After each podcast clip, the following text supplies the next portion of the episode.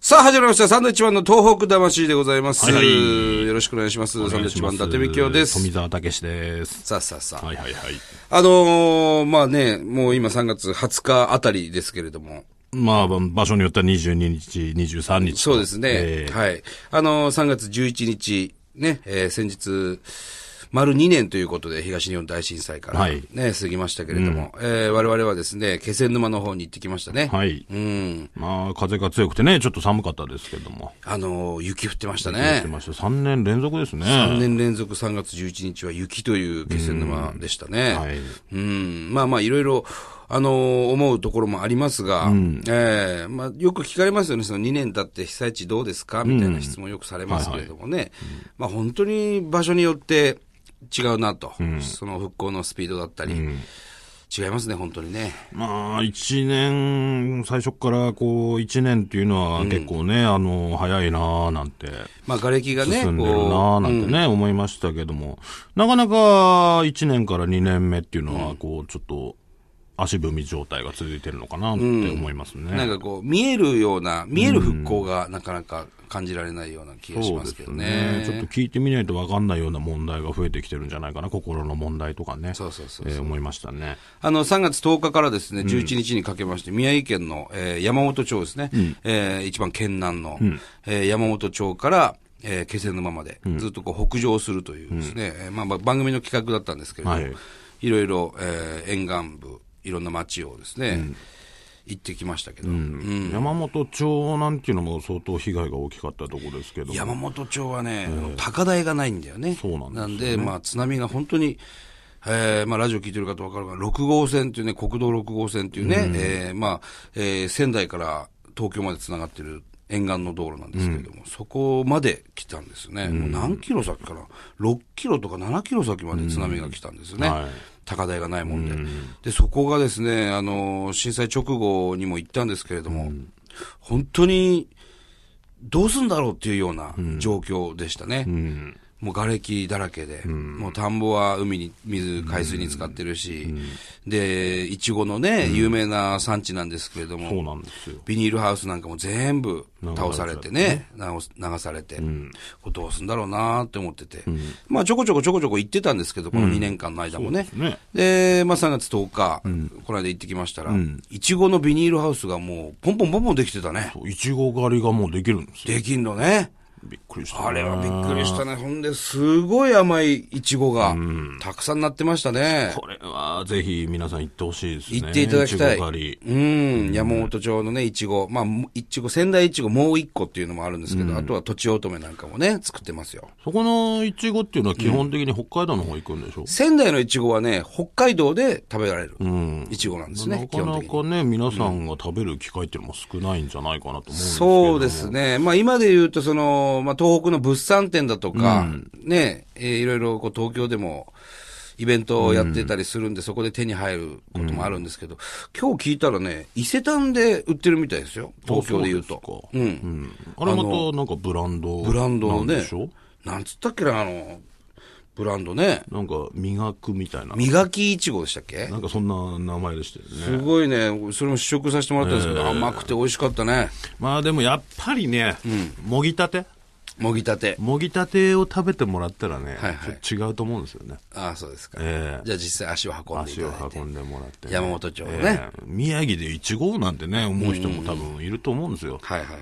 栃木とか有名じゃないですかまあ、土地乙女ね、ええ有名ですけど。まあ、栃木のもね、確かに美味しいでしいょやう、それそうはで。すえそうですはいえでも、この宮城のいちごっていうのもね、ぜひ皆さんにね、食べていただきたい食べてね。ほしいなと思うんです。本当にミルクいらずですね。ミルクいらず、コンデンスミルクいらず。不本意ながら、はい。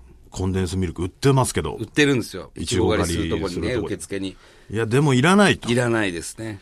でもた、こう食べてみたんですけども、確かにでも、コンデンスミルクもうまいんだよいやどね。食べたのか、お前。ええ僕も食べましたけど。ま あれはあれで、ミルクがうまいっていうね。うまいんだよなそのまんまでもちろんうまいんだけど、まあやっぱり味が変わっていいんじゃないですかコンデンスミルクかけたらねうまいんだなあの、たくさん食べる人で300粒とか食べる人が来るらしいですええらしいよね。ですねあんまりそんなに食べないでくだ さい。ええなくなっちゃうんでね6月ぐらいまでやってんのかなそうですそうですん、これはぜひね、行ってほしい。いや、僕もね、家族でね、行きたいなと思いますよ、休み使っね、て。子供はもう、いちご好きですから。いちご大好きですから。嫌いな子供はいないって言われてますから。そうですねええこれはもう行ってほしい。ぜひ、山本町のいちご狩り行ってみていただきたい。それからね、南三陸なんかも久々に行ってきましたね行。きました。えー、南三陸三三商店街。はいはいはいね。まあ仮設店舗で、えー、商店街になってるところなんですけれども、そこのね、何ですかあれは。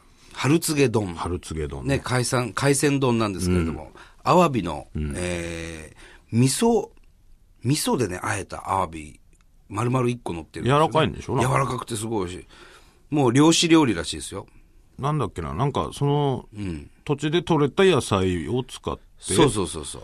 えーもう地産地消のね、うん、なんだろうな、あの緑色の野菜な。メカブですね。あれはメメカカブブメカブなんかも入ってて野ね。菜、野菜だろ、メカブ。メカブは海産物じゃないです か。なんか野菜入ってたよな。野菜、あなんだろうな、緑色の。緑色の、 なんだ、やん、なんつったかな。何まあなんか入ってるよ。まあまあいろいろ入ってますよ、それはね。いろんなもう、あれもね。山の幸。えーはいぜひ海の食べ幸にと行ってほしいですよ。ね、三三商店街行ってきました。あとはそうですね、閖上げなんかもまた行ってきました、名取のねだ。ねう。ん、閖上げも、こういろいろこう被災地を見るけども、まあひどい、その被害があっ、もう全体的にね、もちろんひどい被害受けてるんですけれども、まあ閖上げと、あとは女川と、えーまあ南三陸、あと石巻の小勝、 5月小ね。勝町、小勝町は、ちょっと、なんかこう、ひどいな、今も。僕らが、僕らの感想ですよ、もちろんね。いろいろ言った上で言うんですけど、まあもちろん気仙沼なんかも、ね、遅れてるんですけど、復興は。なんでしょうね。そんな、やっぱり、そこに人がね、あのー行かないというか、あのー少ない感じもしますよね。そう。だから女川なんていうのはね、あのー、人口が半分に減ったらしいですよ。ああ、なるほどうね。ん。まああのー、のかな出ていく人が多くてね。ああ、そっか。山本町も1日50人ずつ減っていく。一一日、日、一ヶ月か。一ヶ月一50日50人はすごいぞ。あっという間にいなくなっちゃいますからね。一ヶ月50人ぐらいずつうんだからそう転居早してるくそこのね、土地、住む場所の問題どうするかっていうのを決めないとね、どんどんやっぱ流出してっちゃうからね、人がね。あうん。ー考えないといけなないんとかしないといけないなですよ、これは。で、あのー、3月11日はですね、いろんな、まあ、東京のテレビ局、いろいろ、まあ、キー局って言われてる、まあ、例えばフジテレビだとか、TBS だとか、いろんな、その、中継車がね、もうドーンと来てましたね、いろんなところに。そうですね。うん。で、あの、TBS のね、あのーニュース23クロスの全場さんなんかもね、気仙沼から中継してましたけどね。やってまで、全場さんの番組、僕、録画して見てて、なら、あの、気仙沼のね、復興商店街、あの、紫市場じゃない方、はいはい。復興商店街から中継してたのよ。で、そしたら、あそこを取り壊すんだね、全部。なんか期限があるんでしょいや、要するに、あそこ、防波堤を作るんだって。防波堤を作る、まあ、高台にするために、あの土地を使わなくちゃいけないということで、あのー全部ね、どっかに移転っていうか、移転先決まってんのかな。なんかそういうことになってるらしい。うん、だからね、そうやってせっかくね、プレハブのとこでね、仮設そうそうでそう作ったけど、結局そういうのでまたね、急に言われたりするわけでしょ、そうそうそうあれ、また大変ですよ。ほんでね、その番組でやってたんだけど、その復興商店街ができた当時は、一日大体100食ぐらいそれぞれのお店が、そのランチだったり夜ご飯だったり提供できてたんだって、いろんなとこからこう来てくれて、ボランティアさんとか。今、一日何食だと思う、うん当時100食 ?100 食。 90いやいや、それだったらいいじゃないか、 別に。一日10食。ええそれぐらい、 10分の1になってるうの、ん減ってきてるって来る人が。ええまあまあまあ、そのね、冬っていう時期もあるんまあでまあしでょうもけども、平均なんね、年間のね。ああ、そうですか。ちょっとだからね、寂しくなっちゃってね、それはう。んそうだね。いや、いいお店たくさん入ってたじゃん、あそこ。うん。 1日10食ですか。そうで、そうなってくると、また、じゃあ気仙沼じゃ営業できないから違うとこ行こうかとか、そういうことになっちゃうんだよね。で減ってっちゃうと人口そうがそうそう。うんこれだから早急にね進めていや、もらなたんとかしないといけないですとよ思うよ。あそこいい店いっぱいあったからね。うん。ね。あのーまあ、僕らは311はですね、その気仙沼のアンバさんという、まあ当時、えー僕らが津波から逃げたところですね、山、アンバさんという山で、えー黙祷をさせてもらったんですけど、やっぱりね、あのー2時46分、ね、地震が来た時間ですよね。街にね、その、気仙沼市内にアナウンスが流れるわけですよ。アナウンスが流れて、で、1分間のサイレンがね、こう鳴り響くんですけど、やっぱりね、いろいろ思い出しましたね。ずーっとあの、サイレンが鳴っていいたわけですよ。あの時間。もう津波が来てます。逃げてくださいっていうね。いろいろ思い出したなぁ。うん。だから泊まったホテル前の日に入ってホテル泊まったんですけど、そこも当時その避難させてもらったホテルでそうそうそうあなたはなんかちょっと思い出して怖くなって一人で寝れなかったんいでや、怖くなってっていうかね、やっぱあのホテルはそのイメージが強いわ。もう特に俺らはね。うん。まあ、ロビーを貸してもらって、えー3月11日の夜を過ごしたんです。当時ですけどもね。その時もずっとその余震がずっと鳴ってるし。ずっと揺れてたもんねそう。で、電気は全部消えて、ろうそくの光だけで、ずっとラジオをね、聞いてたわけですけども、やっぱりその印象っていうか、まだまだたった2年しか過ぎてないのでね、覚えてるわけですよ。そのラジオの喋ってた内容とか、あの時の雰囲気なんかも全部、頭にあるわけですよね。そこに普通にね、その客客室に、もう綺麗なホテルですよ。ね気仙沼駅前の、うん立派な、そこに普通に泊ま泊まれることができたっていうのはすごく素晴らしいことですけど、やっぱり思い出すわな、そら。まあでもその我々の場合はそうやって行ってね、うん。うん、ああこうだったなとか、こう向き合えてるからね、まだいいですけどやっぱり海の方行くの怖いっていう人もたくさんいますしいるね、うん特に内陸の方が多いみたいね。そうですね同じ宮城県でもね、うんよく海水浴場とかに行ってた、あそこが今、海水浴できないんでしょちょっと、まあなんかまだ行きづらいなっていう人が非常に多いみたいですね。うん多いですね、うんぜひぜひ、一度見ていただきたいなと思いますね。そうですねで、我々の仕事っていうのはね、役割っていうのは、こうやってラジオだったり、テレビだったり、まあイベントだったりで、えー東北のいいところを伝えてね、どんどんどんどん、まあ被災地でもあります、東北に、全国からお客さんを呼んでですね、で、被災地をちゃんと見てもらって、で、もうこれ以上その、ね、いろんなところで、その、あり得る震災だったわけですよ。東日本大震災っていうのは。